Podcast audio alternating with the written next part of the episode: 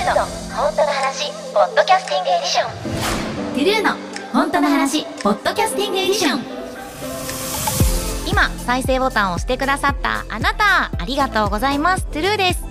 この配信番組本当の話ポッドキャスティングエディションは私トゥルーが本音で投稿していくという番組です。日々の活動を報告したり私に興味を持ってくださっているあなたとコミュニケーションをとったり時にはゲストさんと対談したりとにかく様々なことを発信していきます。3回目になりますけど皆さん楽しんでいただけておりますでしょうか？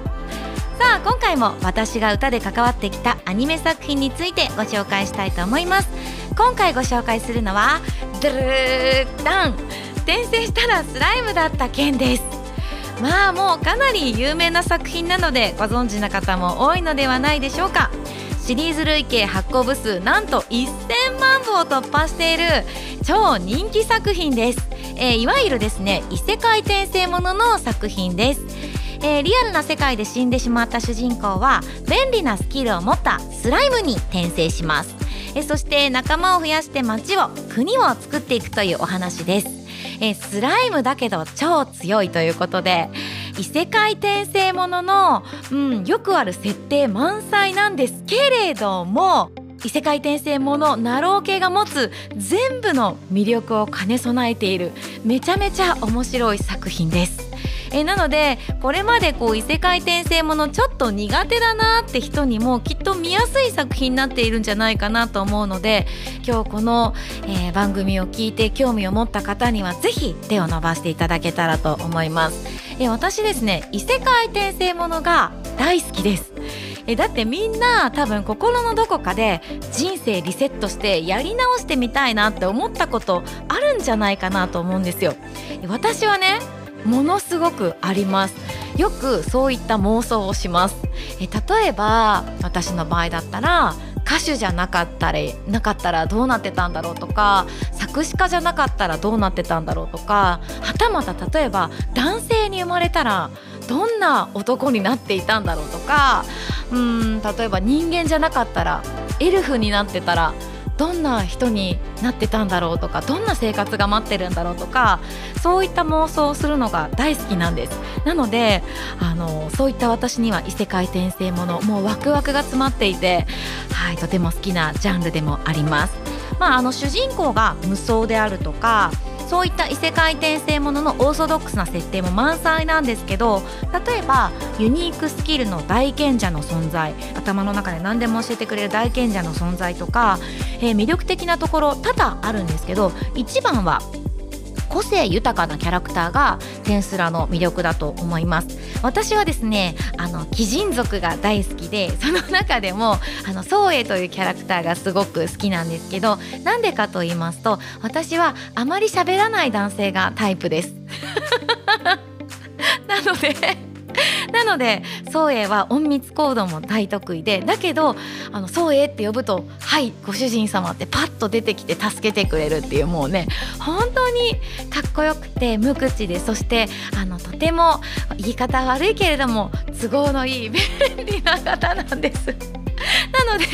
私は宗英が大好きです。私にも宗英みたいな人がいればいいななんてそういった妄想も番組を通してしております。え皆さんもね他にも魅力的なキャラクターランガちゃんとかねあの魅力的なキャラクターいっぱいいるのでぜひ作品を通してお気に入りのキャラクター見つけてみてください。えそしてえそんなテンスラと私はこれまでたくさんの楽曲を制作してきました。え主題歌としては「アナザーコロニー」それから「ストーリーテラー」そして挿入歌としては「僕の中の君へ」そして「黎明」という楽曲を制作しました。え今日はですね「アナザーコロニー」ストーリーテラーのお話をちょっと皆さんに触れていただけたらと思います。えアナザーコロニーは転生したらスライムだった件1期のエンディング主題歌として制作をした楽曲です。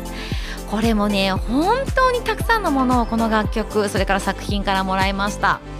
えー、まあ簡単に言うと、えー、この先も10年20年って音楽を続けていく上で負けちゃいけない強さを、えー、この楽曲からいただいたなと思っています。えー、テンスラとの出会いで今後トゥルーという人間がどういう音楽を打ち出していこうかっていう音楽性がより明確になったなと思っていますまあ、もちろんねこう作品によっていろんな曲調のものをリリースしていくっていうのがアニソンシンガーのうん、持ち味だし強みだと思うので今後も曲の振れ幅っていうのは大きくていいかなと思っているんですけどこの楽曲この作品を通してこう私の音楽の真ん中に立っている軸が強く表現できたなと思っています、えー、またこの「アナザーコロニー」っていう楽曲の「負けちゃいけない」っていうフレーズは特にこの23年コロナ禍を通してよりこう意味の持つものに変化していったなと思っています、うん、作品と別の歩き方を楽曲がするパターンってあの多々あると思うんです、まあ、もちろん作品とセットでこの楽曲は長い間たくさんの方に愛していただくんだろうなと思うんですけれども作品とまた離れた場所で「アナザーコロニー」っていう楽曲単体がこんなにも成長していくんだなっていうのをすごく、うん、教わりました。多分コロナ禍でみんなも同じ思いしてたんだと思う。たくさん悔しい思いをしていく中ででも負けちゃいけない。負けないで何かを継続していかなければいけない。何かが変わってしまうんだったら新たなものを打ち出していかなければいけない。そんな思いをきっと皆さん自身もしていたんじゃないかなと思います。だからこそたくさんのものを、えー、私は皆さんから返していただいたしこの曲が私が制作した時以上の意味を持つものに育っていったんじゃないかなと思います。なので改めて本当に感謝の気持ちでいっぱいです。そして「ストーリーテラー」は2期のオープニング主題歌として制作をした楽曲です、えー、ストーリーテラーはですね私自身の決意の歌そして私からみんなへ送る歌そんな思いで制作をしました。えこちらもですね、まあ、もちろんアニメの主題歌なので作品に寄り添うことは大切なんだけれどもそれだけじゃなくてその向こう側にいる人たち作品の向こう側にいるみんなに寄り添うことに重きを置いて制作をしていきました。というのも私はアニソンの世界に転生してきたようなものだなと思っています。えー、2014年にデビューして今年が2022年なのでもう8年間か、えー、転生してきてからこの8年間本当に応援してくださる皆さんや出会うことができた作品から強さと自信をもらいました。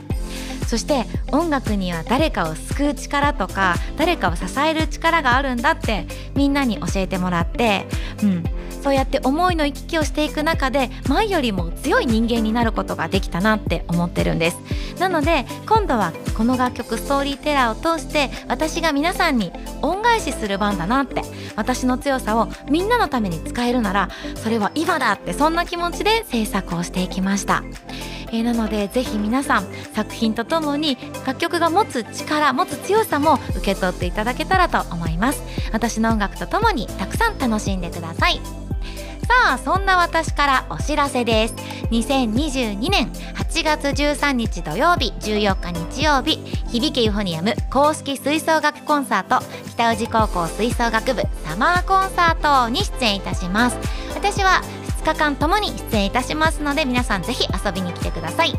そして今年も「アニサマ2022」に出演いたします。私たちの夏が帰ってきます、えー、昨年は大鳥も務めさせていただきました。そこで感じたことを胸に、えー、また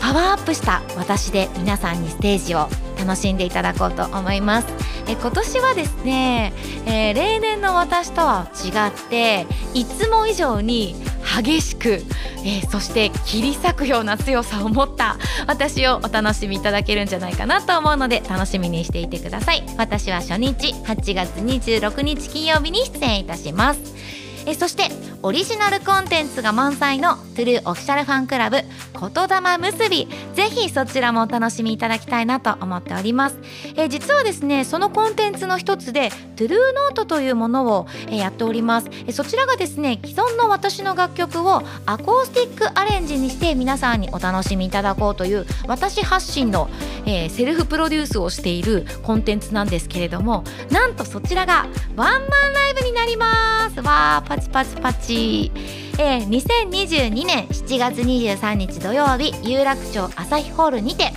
アコースティックライブ2022トゥルーノートページ1を開催いたします。えーアコースティックだからこそ感じていただける少ない音の中で感じていただける、えー音の一粒一粒やそれから、えー私の心の揺らぎそれから息遣いなんかを存分に楽しんでいただけたらと思っております、え皆さんがたくさん聴いてくださってる楽曲があこんな風に生まれ変わるんだって新たな発見も皆さんにしていただけると思うので新鮮な気持ちで遊びにいらしてください。お待ちしております。その他詳しい情報は TRUE オフィシャルウェブサイト TRUE スタッフオフィシャルツイッターをご覧ください。そしてこの番組のフォローサブスクリプション定期購読よろしくお願いいたします。メッセージはメールフォームのリンクを概要欄に貼り付けておりますので、えー私への熱いメッセージやこんなことをお話ししてくださいっていうリクエストでもいいのでお待ちしております。それではまたお会いしましょう。トゥルーでした。バイバイ。トゥルーの本当ポッドキャスティングエディション。